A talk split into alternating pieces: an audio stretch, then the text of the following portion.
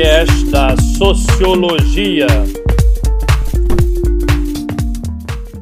Olá, meu amigo e minha amiga do saber, tudo bem com vocês? Como vão os estudos? Vamos hoje para o nosso podcast número 4, o quarto podcast falando sobre sociologia.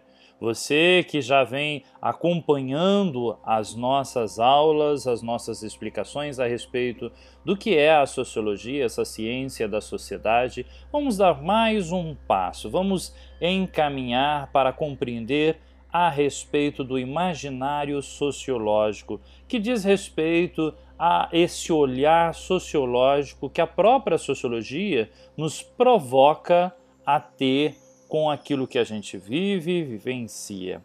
Como a sociologia pode nos ajudar a compreender a realidade na qual a gente vive. Então, justamente essa ciência da sociedade nos ajuda a ir além do que nós achamos, pois as teorias e os conceitos sociológicos podem nos mostrar outro ponto de vista sobre fenômenos que nos parecem, à primeira vista, naturais, familiares, comuns e assim a gente vai aceitando, mas não é bem assim.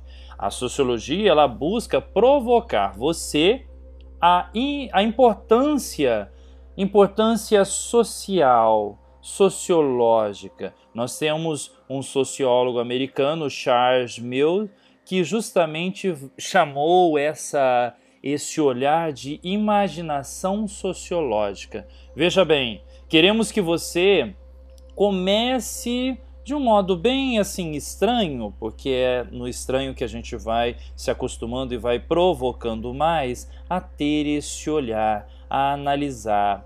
Vamos, por exemplo, analisar o ato do tomar café. Todos vocês, quando acordam pela manhã, correm na cozinha né, e tomam um cafezinho. Mas esse tomar cafezinho não, res, não diz respeito apenas um ato que a gente faz de manhã antes de sair de casa, ou mesmo tem alguns que fazem na rua, ou alguns nem tomam. Por exemplo, não tomam café, mas tomam um leite, tomam um suco, qualquer outra coisa. Mas esse nome, o tomar café. Veja bem o que disse o americano Charles, sociológico, né, o sociólogo a respeito disso. Abre aspas.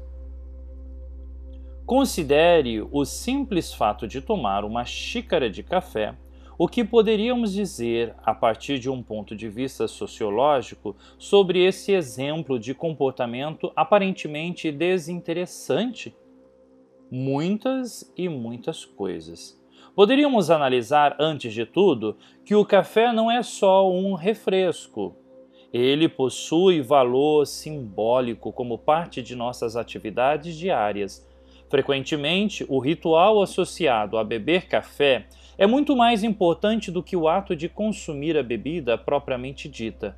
Para muitos ocidentais, a xícara de café, pela manhã, ocupa o centro de uma rotina pessoal.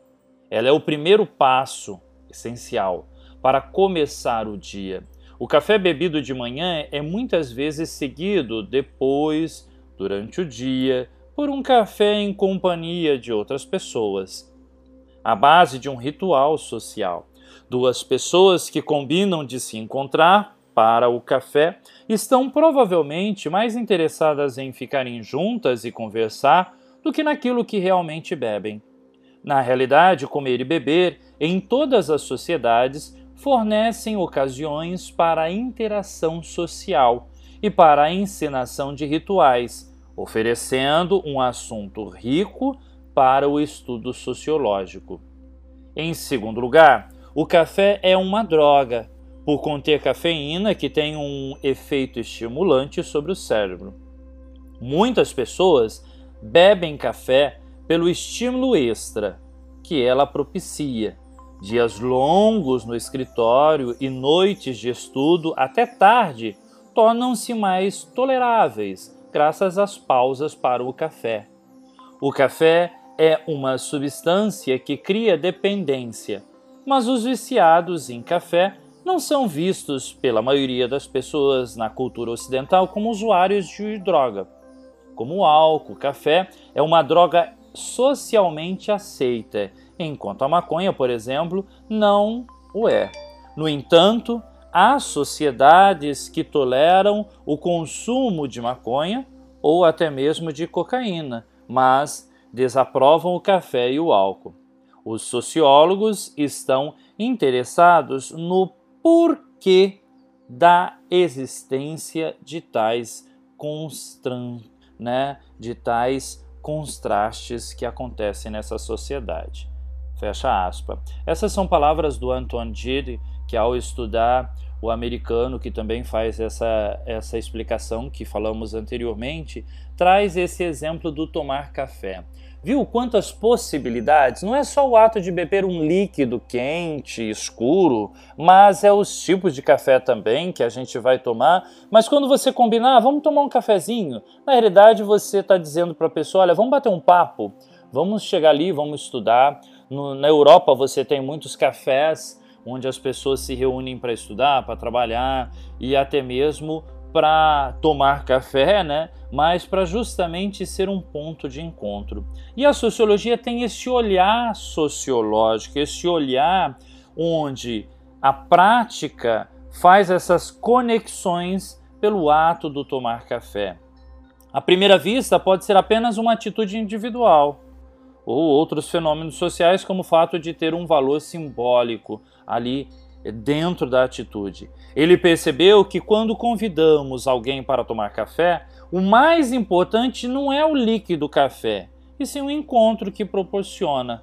O fato de ser visto como um ato de educação de quem convida. Deste ponto de vista, pode ser pensado como um ritual social. Veja bem, ritual social. Você se encontra. Outro exemplo disso nós podemos considerar o almoço de domingo. Muitas famílias se reúnem, ou até mesmo né, o, o, Natal, a ceia do Natal, o Ano Novo, as pessoas se reúnem, né, abrem champanhe. Pra, é um ritual, é um encontro. Não é o fato do líquido ali, da mesa posta, da, do, do frango, etc. Mas diz respeito a algo além, diz respeito a algo maior, que é o encontro dessas pessoas. E a sociologia vai olhar para isso como um fenômeno. Então, o sociólogo faz ainda uma comparação entre o café visto como uma bebida que cria dependência e outras substâncias que criam dependência, porém não são vistas da mesma forma pela sociedade. No finalzinho ali do texto, ele justamente vai falar a respeito dessa interação que acontece desse ritual que as pessoas vão vivenciando, vão tendo ali experiências das mais diversas para justamente se encontrar e compartilhar de suas ideias, de suas histórias, de, dos movimentos que tudo isso vai criando em torno desse tomar café, um almoço. Então, esse olhar sociológico que eu gostaria que você tivesse bem uma lupa, tivesse atenção a respeito desse ato, que não é simplesmente um ato de você ir ali e tomar um cafezinho ou comer alguma coisa, mas é o do encontro, esse fenômeno. O olhar sociológico justamente te proporciona a um olhar neutro, a observar todos os pontos, todas as circunstâncias, o contexto, tudo aquilo que envolve e que proporciona um vislumbre diferente para você compreender de que forma a coisa acontece, as circunstâncias que estão em torno, que dizem respeito desse é, tomar uma, um posicionamento frente a alguma coisa. Então, tudo isso a sociologia nos proporciona a compreender, a ir além daquilo que a gente está vendo, daquilo que a gente compreende, porque somos indivíduos e esses indivíduos, ao vivenciar a, a sociedade, nós justamente compreendemos como é que tudo isso se dá, como é que isso faz a circunstância. Eu gosto de uma frase é, do Norberto Elias, que é um sociólogo, que ele diz o seguinte: abre aspas. A sociedade não é um baile à fantasia em que cada um pode mudar a máscara ou a fantasia a, qual, a qualquer momento. Desde o nascimento, estamos presos a relações que foram estabelecidas antes de nós e que existem e se estruturam diante da nossa vida. Fecha aspas. É muito interessante essa frase do Norberto Elias, que justamente ele vai dizendo que quando a gente nasce, você não escolheu nascer na família que você nasceu. Você não escolheu o país. Você simplesmente não escolheu, você nasceu. E ali nós, ao nascer, nos deparamos com algumas regras, alguns contextos, que na sociologia a gente vai dizer que passamos por um, processo de socialização. A gente aprende regras, a gente aprende conceitos através da educação, comportamentos, atitudes, que todas elas vão nos proporcionando um bem viver na sociedade, como por exemplo, andar na rua, você tem que vestir roupa, né? Diz a sociedade, você não pode ir pelado. Você, né, por exemplo, você não come é, cocô, né? A criança, quando faz isso, e ela faz de um modo natural, ela quer comer o cocôzinho dela, passa a mão e, e põe na boca. Ai, que nojo. Mas o que, que é isso? Ela precisa aprender a não fazer isso. Olha, caca, não faz isso. E aí você vai motivando e mobilizando essas é, circunstâncias para que a gente possa ir aprendendo. E quando a gente nasce, não é igual você ir num baile. Você já foi num baile a fantasia ou já ouviu falar. Você põe uma máscara, aí você tira, você veste um personagem, é outro. E na sociedade, não. Simplesmente nós nascemos dentro de um contexto.